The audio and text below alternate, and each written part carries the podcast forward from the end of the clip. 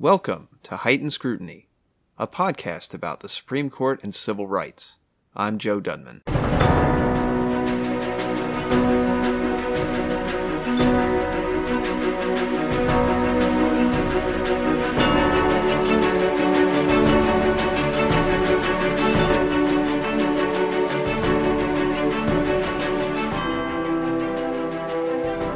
Without a doubt, the United States has a tragic history of racial discrimination. From the slave trade to Jim Crow to the war on drugs to mass incarceration, racial bias and hatred has been present at every point in American history. This presence regularly manifests itself in the conduct of private individuals. Racist speech and expression is still used today to intimidate, insult, and offend others. And racist speech causes harm. It hurts feelings, alienates people, and reinforces white supremacy in American social and political life.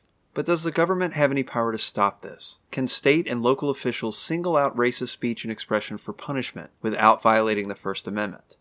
This is RAV versus the City of St. Paul, the hate speech case. In June of 1990, a group of teenagers built a cross out of chair legs and set it on fire in the front yard of an African American family in St. Paul, Minnesota. One of the teenagers was arrested and charged under a St. Paul City ordinance that banned burning crosses and other symbols which the perpetrator knew or had grounds to know would arouse anger, alarm, or resentment in others on the basis of race, color, creed, religion, or gender. That teenager, known as RAV in court filings because he was a juvenile, argued that the ordinance went too far and prohibited expressive conduct that was protected by the First Amendment. RAV believed the ordinance was overbroad, and also that it inappropriately singled out certain speech based on its content. The Minnesota Supreme Court rejected his arguments. It said the ordinance was not overbroad because it applied only to fighting words, and that its content based prohibition was justified by a compelling government purpose to prevent bias motivated threats to public safety. Undaunted, RAV sought review by the U.S. Supreme Court. On December 4, 1991, the Supreme Court heard oral argument in the case of RAV versus City of St. Paul. Chief Justice William Rehnquist presiding. We'll hear argument now in number 907675, RAV versus St. Paul, Minnesota. In order to understand the arguments in this case, we first need to review some constitutional background. First, for the purposes of the First Amendment, the use of symbolic objects can be a form of speech. The amendment covers not just spoken or written words, but also some forms of expressive conduct. Second, even though the text of the First Amendment doesn't include any exceptions to free speech, the Supreme Court has long held that there are several. Certain types of speech that are so bad by their nature that they are not entitled to constitutional protection. In the case of Chaplinsky versus New Hampshire in 1942, the Supreme Court ruled that so-called fighting words could be banned. In that case, a Jehovah's Witness was demonstrating against organized religion in downtown Rochester. A confrontation broke out between Chaplinsky and a hostile audience. Though what exactly happened is subject to historical debate, Chaplinsky was arrested and charged with offensive conduct under New Hampshire law after he verbally insulted a police officer. The court concluded that words which by their personally hostile, insulting nature alone could spark a fight between individuals or create an immediate breach of the peace fell outside the First Amendment and thus could be restricted. In the 1969 case of Brandenburg versus Ohio, the court had ruled that the government could also punish advocacy that, quote, is directed to inciting or producing imminent lawless action and is likely to incite or produce such action. So, with those two big cases in mind, the Supreme Court had to determine if the St. Paul Ordinance restricted a similar kind of hostile or dangerous expression that fell outside the First Amendment, or if it went too far. First up to argue was RAV's attorney Edward Cleary. At the start of his argument, Justice Sandra Day O'Connor noted that the Minnesota Supreme Court interpreted the St. Paul Ordinance to apply only to fighting words. So, Justice O'Connor asked, would the Chaplinsky case have to be overruled in order for RAV to win? Cleary said no, but he was in a tough spot. The law at issue was a city ordinance, and state Supreme Courts get the final say on how state and municipal legislation is interpreted. Generally, the federal Supreme Court must give deference to a state Supreme Court's interpretation of the underlying meaning of its own law. The Minnesota Supreme Court had interpreted the St. Paul Ordinance to only apply to fighting words and not to any other kind of speech, so the U.S. Supreme Court had to defer to that interpretation. But there was a little wiggle room. Even if the city ordinance did apply only to fighting words, it could still be argued that it had to apply to all fighting words, not just certain fighting words deemed unacceptable based on their specific content. The U.S. Supreme Court had long held that government must treat speech neutrally, it cannot pick favorites, and only with the greatest of justifications can it regulate certain kinds of speech based on its content or its viewpoint alone. This neutrality doctrine could be used against the ordinance. At one point, Cleary got a little tied up in a question by Justice Anthony Kennedy about the government's power to ensure public safety. So Chief Justice William Rehnquist helped him out by turning the court's attention to this question of neutrality. Mr. Cleary, isn't one of your complaints that the Minnesota statute, as construed by the Supreme Court of Minnesota, uh, punishes only some fighting words and not others? It is, Your Honor. That is one of my positions, that, that in doing so, uh, even though it is a subcategory, uh, technically of unprotected conduct, it still uh, is picking out a, uh, an opinion, a disfavored message, and making that uh, clear through the state. It's a paternalistic idea, and the problem that we have is that the government must not betray neutrality, and I believe it does, even when it picks out a subcategory. With the First Amendment, it does not necessarily follow that if you punish the greater, you can punish the lesser. If we had a law that banned the posting of uh, signs, for instance, somewhat akin to Vincent, and if we had in there, including but not limited to, signs uh, regarding the Democratic Party symbols, now that might be a mere example, that were, and it might be a subcategory, but I believe this court would be offended by that. I believe the court would feel that that was betraying sympathy or hostility to a political viewpoint. And I believe the same principle is in, in course here, because I think the problem we have is that we have, regardless of whether those symbols are mere examples, we have the possibility, the real possibility, that we have a government signaling its disagreement. Cleary then elaborated even if the hate speech ordinance was well meaning, it simply went too far, stepping on individual liberties at great risk of abuse by law enforcement. The debate in this case is not about the wisdom of eradicating intolerance.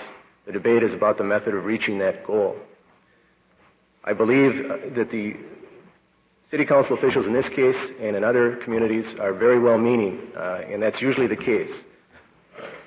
But the problem is that I believe that the, these type of laws cross the line from the 14th Amendment duty of the state to not participate in any racist state action or any intolerant state action in that sense with the First Amendment right of self-expression, even if it be intolerant, provided it does not cross the line uh, of illegal conduct itself. I believe the danger in a law like this uh, is that it does pick out viewpoints that it is viewpoint discriminatory, and that there's uh, nothing to stop another state from taking a law just like this, having a different symbol, such as, uh, and I've used this example in the briefs, the Star of David, and suggesting that you can narrowly construe that to fighting words, and leaving that open to the law enforcement officials.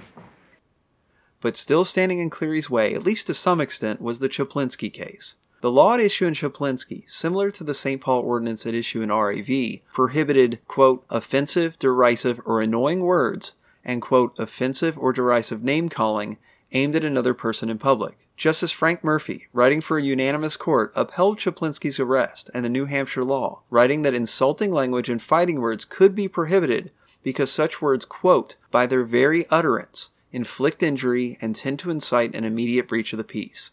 As Justice Murphy explained, quote, such utterances are no essential part of any exposition of ideas, and are of such slight social value as a step to truth that any benefit that may be derived from them is clearly outweighed by the social interest in order and morality. Well, there was at least a plausible argument that racist and sexist speech also has little social value, and also tends to incite an immediate breach of the peace. If RAV were to win this case, wouldn't the court have to overrule Chaplinsky? Justices Harry Blackmun and Anthony Kennedy explored this possibility and asked Cleary how he could distinguish the case. What's the difference between Chaplinsky and RAV? Is racist speech less likely to cause injury and immediate breach of the peace? Mr. Cleary, do you, do you think that Chaplinsky was wrongly decided? No, Your Honor, I'm not suggesting Chaplinsky has to be overruled. I believe the immediate breach of peace language uh, is still active. I believe that there's been a lot of confusion over the uh, injury language. Of course, it was written on behalf of the court by one of the great liberals of the country. Uh, uh, it always amused me that just Chief Justice Stone assigned it to Frank Murphy uh, to write. But you, you feel it can still stay, stand as good law? I don't believe that it has to be overruled to reverse this decision, Your Honor, because I think the inflict injury and the, and the Brandenburg misconstruction is more important in terms of this opinion. But, but I, I thought your answer to me was that uh, an immediate breach of the peace is not required. No, I didn't mean to suggest that, Your Honor. I, don't mean to suggest Chaplinsky is no longer good law in terms of the immediate breach of peace standard. What, what, what is the, the constitutional test that, that you propose for the, those fighting words, whatever that means, which can be proscribed? If the court, uh, the court has spent 50 years uh, redefining the, the, lines of Chaplinsky, uh, the immediate breach of peace language, is, as, as I understand it, is the only language that has really been construed because that's what New Hampshire construed. I believe the reflexive violence theory of it uh, perhaps is not as strong now as it was 50 years ago. But at the same time, I, I think that the court need not overrule that type of thinking to get to uh, this opinion and this decision. Well, well, is the theory that the hearer will commit violence on the speaker? I think the theory of uh, Chaplinsky is a hostile audience idea as opposed to and Brandenburg. Is that the theory the state proceeds on here so far as you understand the case? Yes, I believe so. But I believe the state, uh, the state is, is and, and, and, is, and is that theory constitutional so far as applied to this statute? Um, it's, constitutional in the sense that immediate breach of peace is still good law under Chaplinsky, yes. But it's my position that the balance of the language in the opinion uh, leads to a vagueness which under Kolender is much more serious in terms of selective and discriminatory law enforcement. All right. Could, could this conduct be punished by a narrowly drawn statute that proscribes threats that cause violence? Could that state a cause of action against your client? I believe it could. Facts? I believe it could. I believe I've never argued that, again, that the conduct alleged in this case could not be addressed by viewpoint neutral laws. But this type of a law uh, leaves open the possibility for viewpoint discrimination, and it opens up, again, uh, the selective enforcement idea. Cleary made an important concession. Under a different ordinance, one more like the New Hampshire law in Chaplinsky that prohibited all fighting words, not just racist fighting words, RAV likely could be constitutionally convicted. But the St. Paul Ordinance attacked a specific kind of fighting words, which indicated that the government was cracking down on a specific unpopular topic or viewpoint. But Justice Scalia was not necessarily comfortable just relying on Chaplinsky. Sure, fighting words may not be protected by the First Amendment, and therefore they can be punished. But when do hostile words become fighting words? Does it depend on the reaction of the listener? Does violence have to actually occur, or at least there be an imminent possibility of violence? What about a listener who refuses, out of principle, to respond violently to even the most hostile of fighting words? Can the government provide no protection to pacifists? And further, can the government not determine that some language, by its very nature, regardless of the actual reaction of listeners, is simply beyond the pale? You think there can't be fighting words per se? The symbols themselves? There's no such thing as a fighting word per se. You always have to look. I mean, this is going back to our, our right. prior discussion. You, you I don't think, think you have to look at the particular group. I agree. I, I don't think the fighting words per se would would ever uh, work. I, I, think that that would really involve a censoring of expression. And so, uh, and that would. No, the, the, Quakers have no protection.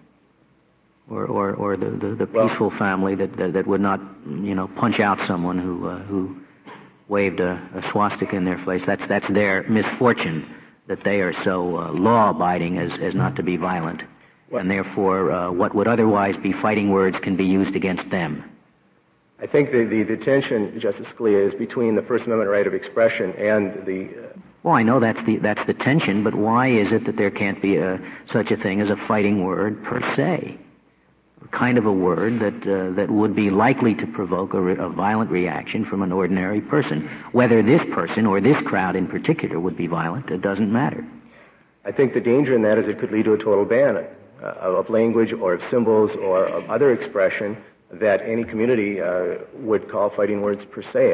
Cleary made an excellent point. If the government can declare certain words to be fighting words per se, what would be the limit? Sure, we may all agree that racist speech is per se out of bounds, but what if the government goes farther? Chief Justice William Rehnquist then responded to Justice Scalia with Scalia's own words. Wasn't there a case just recently handed down by the Supreme Court along these same lines? Certainly, the court's opinion in Texas against Johnson suggested that there couldn't be a, a fighting symbol at any rate per se, did it not?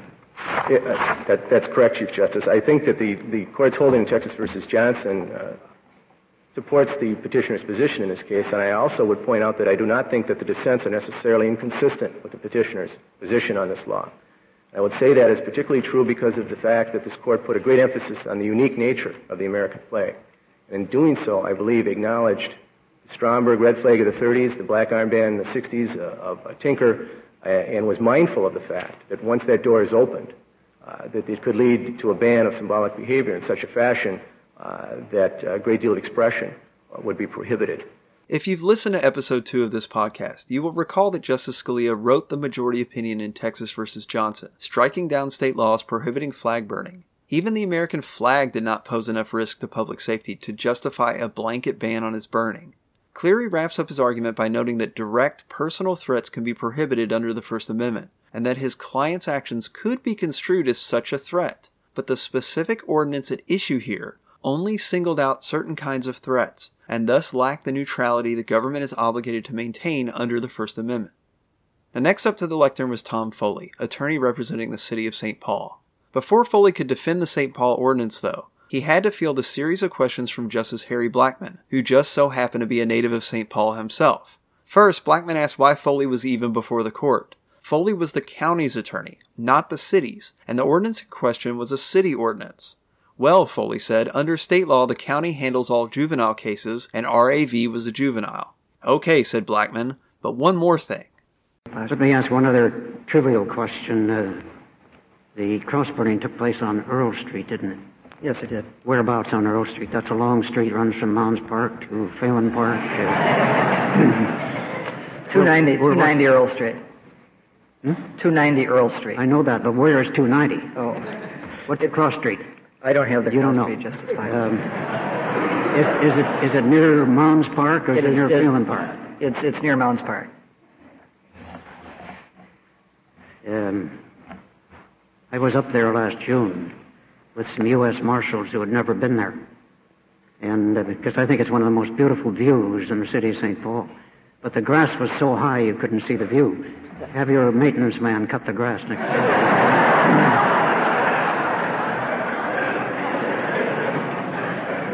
Justice, under our Constitution, everyone is presumed innocent until they've had a trial, so. Mr. Foley, you're going to make all these concessions. You might as well sit down now.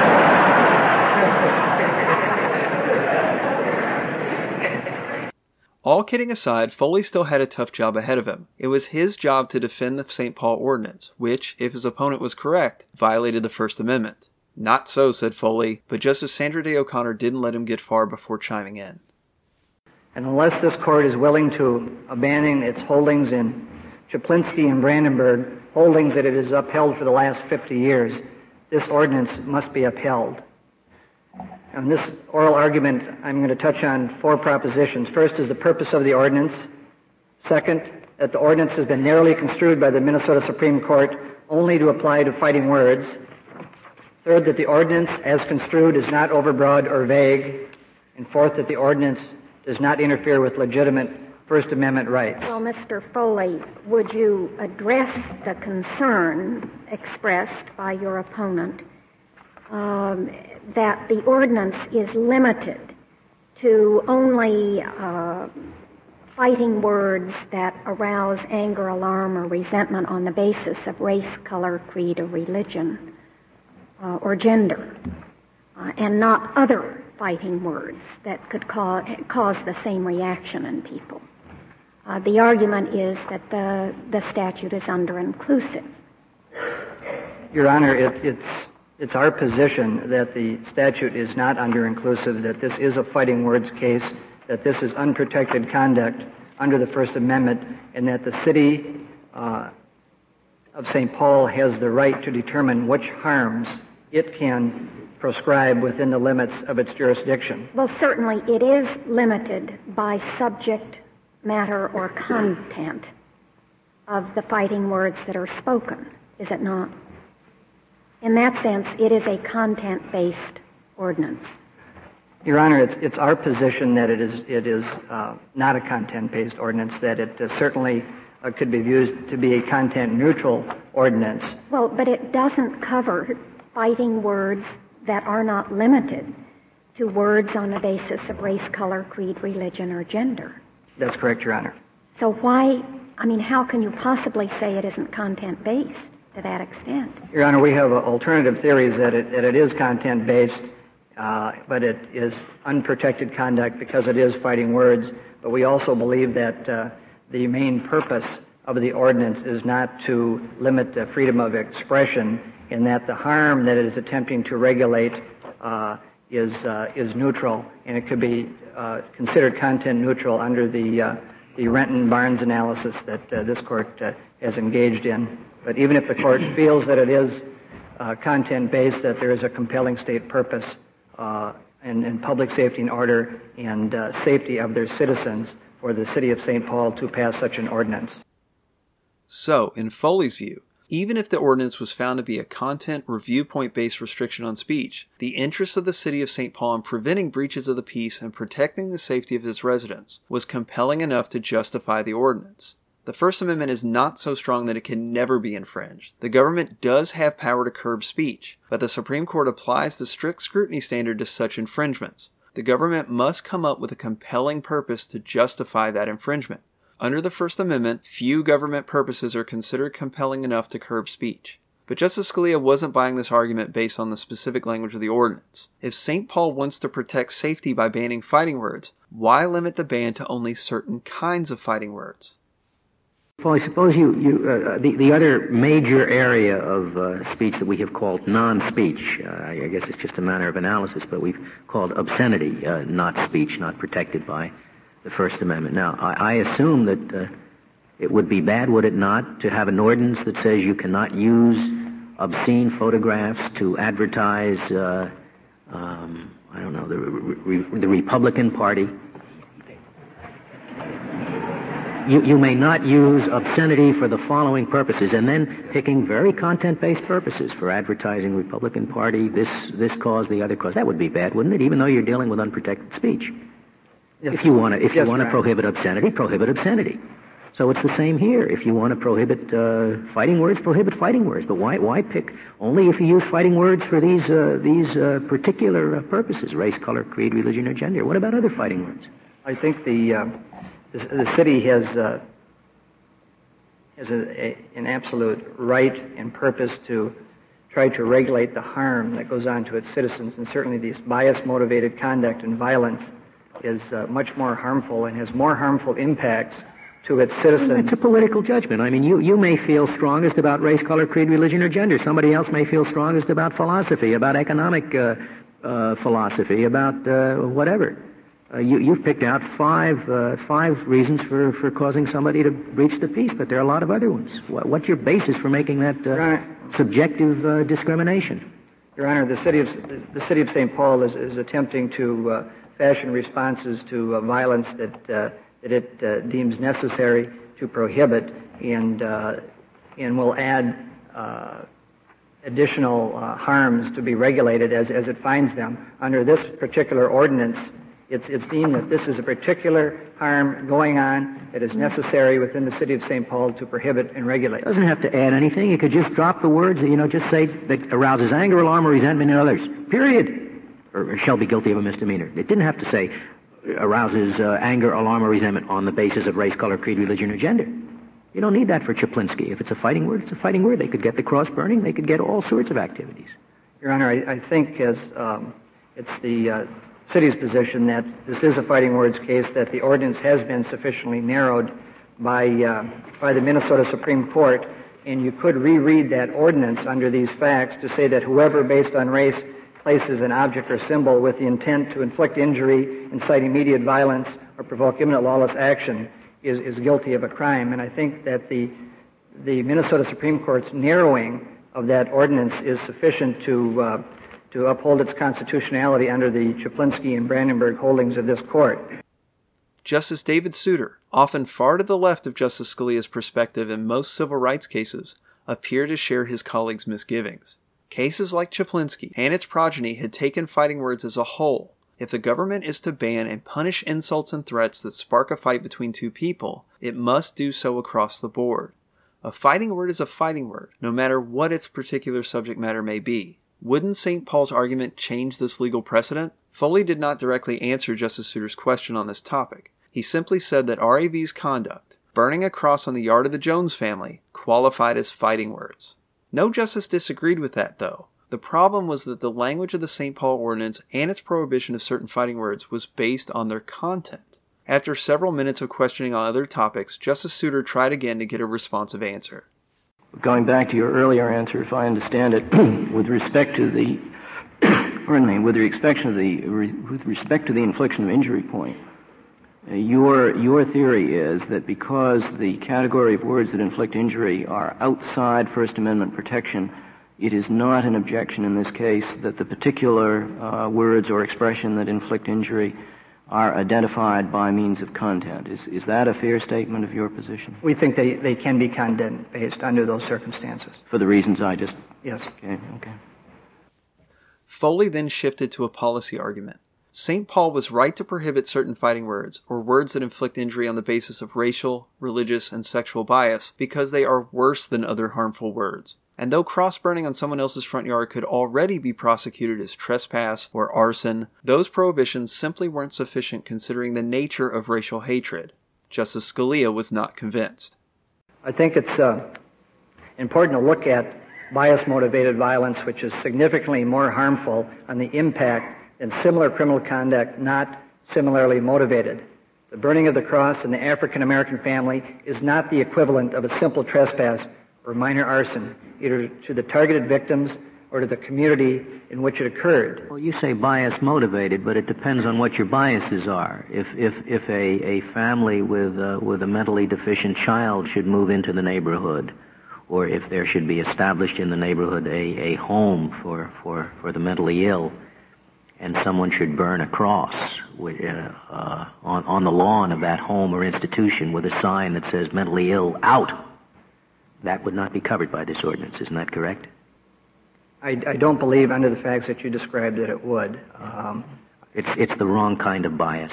It's it's uh, it's, not, it's at not least addressed. until they come around to a- adding, which may well be the next one, uh, gender, uh, religion, gender, or or or or uh, a disability until they come around to adding that, it's the wrong kind of bias, and therefore you can't. Uh... It's probably not addressed under this particular ordinance. There are other alternative uh, criminal laws that may apply to that particular situation. Why is that? I mean, if you're concerned about uh, breaches of the public peace, if it's a fighting words problem, why why is it okay for the state to to have the the the, the public pre, uh, peace broken uh, for that reason? It's only these other reasons that they're worried about. Why, why is that? that? That seems to me like the rankest kind of, uh, of subject matter discrimination. Well, there, there are many reasons that uh, uh, cities and state legislatures look to a particular wrong that they're attempting to address, and I don't think they address all of those wrongs at the same time, and they attempt to, uh, to get as many as the, of them as they can, and they do address in a, in a content-based uh, under certain circumstances, certain harms that they want to address, and including. It, wasn't, it wasn't hard. It wasn't hard to write this in, in such a way that it wouldn't discriminate in that fashion. They just had to drop out on the basis of race, color, creed, religion, or gender. Well, Those are the only things that they seem to be concerned about. I, th- I think the Minnesota Supreme Court uh, addressed uh, or made reference to that issue when it said that the particular city ordinance could have been uh, drawn uh, a little bit better, but then went on to clearly narrow the, um, the impact of that ordinance and, and narrowed it only to apply to fighting words. And in the context of the facts of this case, the burning of the cross, the historical context of a burning cross in the middle of the night, is a precursor to violence and hatred in this country. It may be a mistake to perceive Justice Scalia's line of questioning as tone deafness about racial bigotry.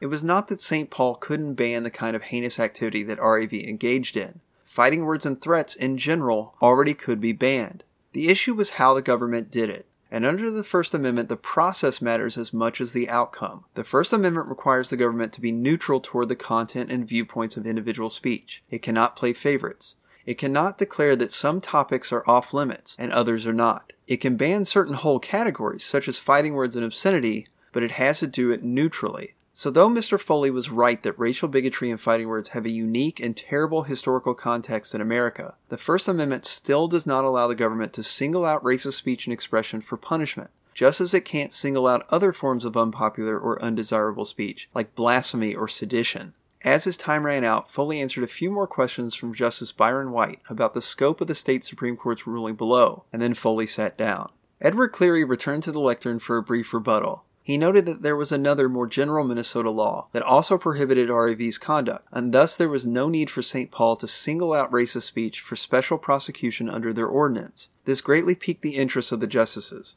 More importantly, perhaps, since Mr. Foley spends a lot of time talking about the terroristic uh, factual allegations here, There were other more serious laws available that did make this kind of a political statement.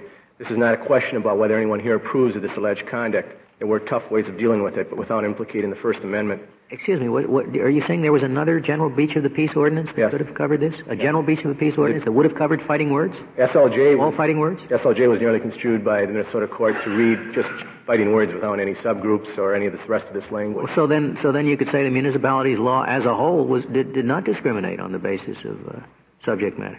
I mean, under this particular ordinance, you can only get certain types of, uh, of fighting words, but you're saying under another ordinance you could get the rest.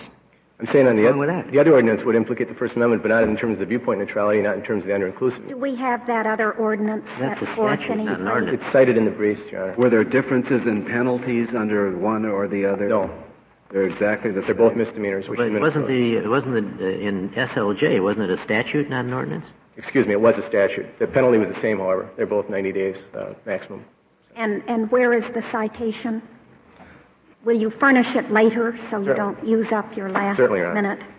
Indeed, Minnesota state law already prohibited terroristic threats, arson, and vandalism, regardless of the motivation, racially hateful or not. His argument concluded, Cleary left the podium, and the parties awaited a decision from the court. That decision came on June 22, 1992.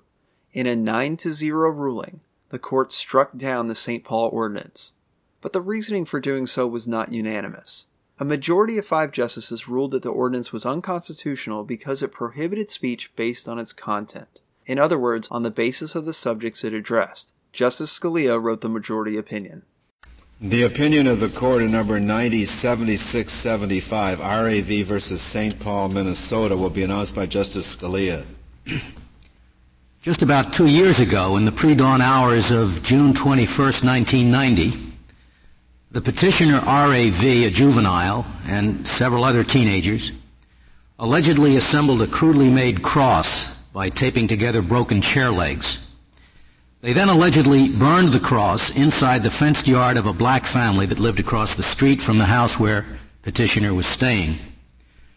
Although this conduct could have been punished under any of a number of laws carrying significant penalties, one of the two provisions under which the respondent city of St. Paul chose to charge petitioner was the St. Paul bias motivated crime ordinance, which prohibits the display of a symbol which one knows or has reason to know, quote, arouses anger, alarm, or resentment in others on the basis of race, color, creed, religion, or gender.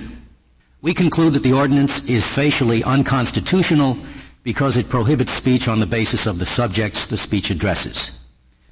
The First Amendment generally prohibits government from proscribing speech or even expressive conduct because of disapproval of the ideas expressed. There are, however, a few limited categories of speech, such as obscenity, defamation, and fighting words, that have traditionally been subject to regulation on the basis of content. Although we have sometimes said in our cases that these categories of expression are, quote, not within the area of constitutionally protected speech, close quote, all that such statements mean is that these areas of speech can, consistently with the First Amendment, be regulated because of their constitutionally proscribable content, that is, because of their obscenity, defamation, etc. Not, it does not mean that they are categories of speech entirely invisible to the Constitution so that they may, may, be made the vehicles for content discrimination unrelated to their distinctively pros- proscribable content. Thus, the government may not regulate fighting words based on hostility or favoritism towards a protected message that the fighting words contain. Just as a uh, city council, for example, could not prohibit only that obscenity which criticizes the city council. In light of these principles, we conclude that the ordinance, even as narrowly construed by the state Supreme Court, is facially unconstitutional because it imposes special prohibitions on those speakers who express views on the disfavored subjects of race, color, creed, religion, or gender. Moreover, in its practical operation, the ordinance goes beyond mere content discrimination to actual viewpoint discrimination fighting words that do not themselves invoke race, color, creed, religion, or gender, aspersions upon a, a, person's mother, for example, would seemingly be usable ad libitum in the placards of those arguing in favor of racial, color, etc., tolerance, and equality, but could not be used by that speaker's opponents. St. Paul's expressed desire to communicate to minority groups that it does not condone the group hatred of bias motivated speech does not justify selectively silencing speech based on its content. Let there be no mistake about this court's belief that burning a cross in someone's front yard is reprehensible. But St. Paul has sufficient means at, at, its disposal to prevent such behavior without adding the First Amendment to the fire. We therefore reverse the judgment of the Minnesota Supreme Court. Scalia's majority opinion was joined by Chief Justice William Rehnquist and Justices Anthony Kennedy, David Souter, and Clarence Thomas. Justice Byron White wrote a concurring opinion, agreeing with the result of the case, but differing on the rationale. White didn't agree that the St. Paul Ordinance was unconstitutional because it was not content neutral in banning some fighting words over others.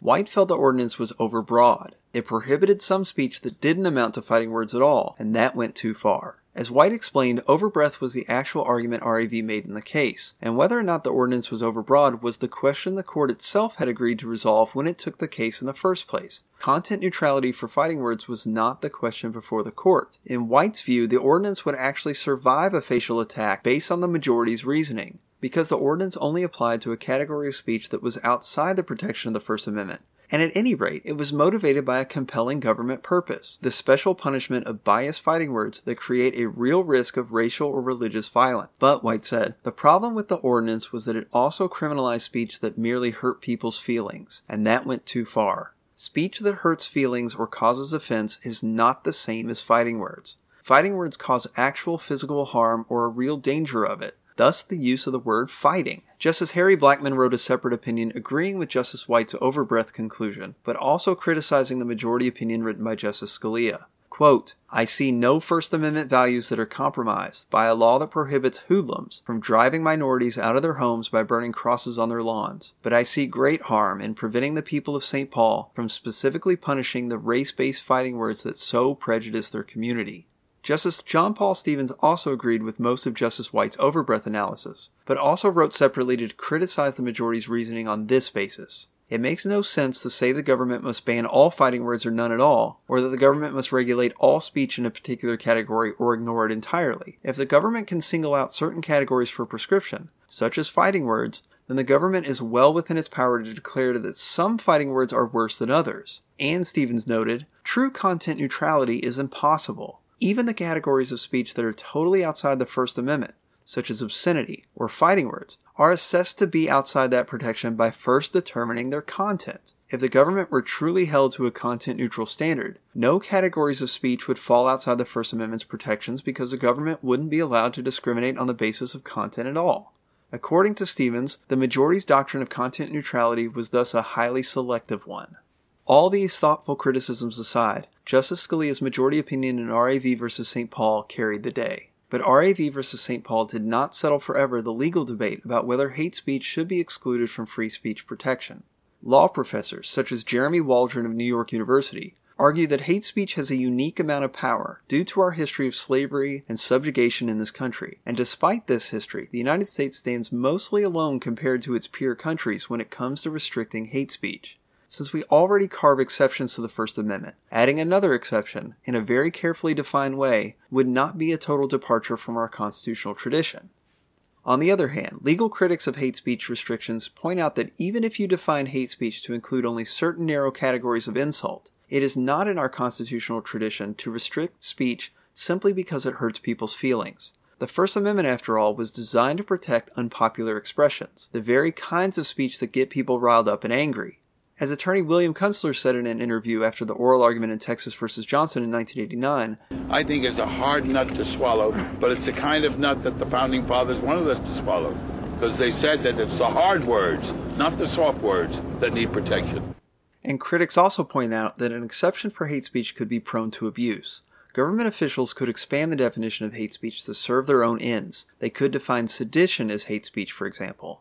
Meanwhile, the debate rages in the public sphere as well, fueled by protest movements like Black Lives Matter and the recent reemergence of white supremacist groups like the Ku Klux Klan and others. A recent Pew poll found that 40% of people between the ages of 18 and 34 now support restrictions on speech containing hateful content, quote, offensive to minority groups. Support for such restrictions is below 30% in all other age groups. Cable news conservatives mock and belittle advocates for hate speech restrictions for being fragile crybabies, supposedly offended by everything. For now, at least, if state and local governments want to prohibit hate speech, they have to do it carefully. If they want to prohibit biased forms of expression that amount to threats or fighting words, they can't single out certain kinds based on their content alone. Thank you for listening to this episode of Heightened Scrutiny. You can support this podcast by visiting its website, scrutinypod.com, by liking it on Facebook, by following it on Twitter, and by subscribing to it via iTunes, Google Play, and other podcast services. You can also support Heightened Scrutiny financially. Heightened Scrutiny has launched the campaign through Patreon. You have the option to donate on a recurring monthly basis any amount you choose to help keep Heightened Scrutiny going. If you enjoyed this podcast and want it to keep getting better, please consider donating. Please check out patreon.com slash scrutinypod for more information. Again, I hope you enjoyed this episode and we will keep tuning in.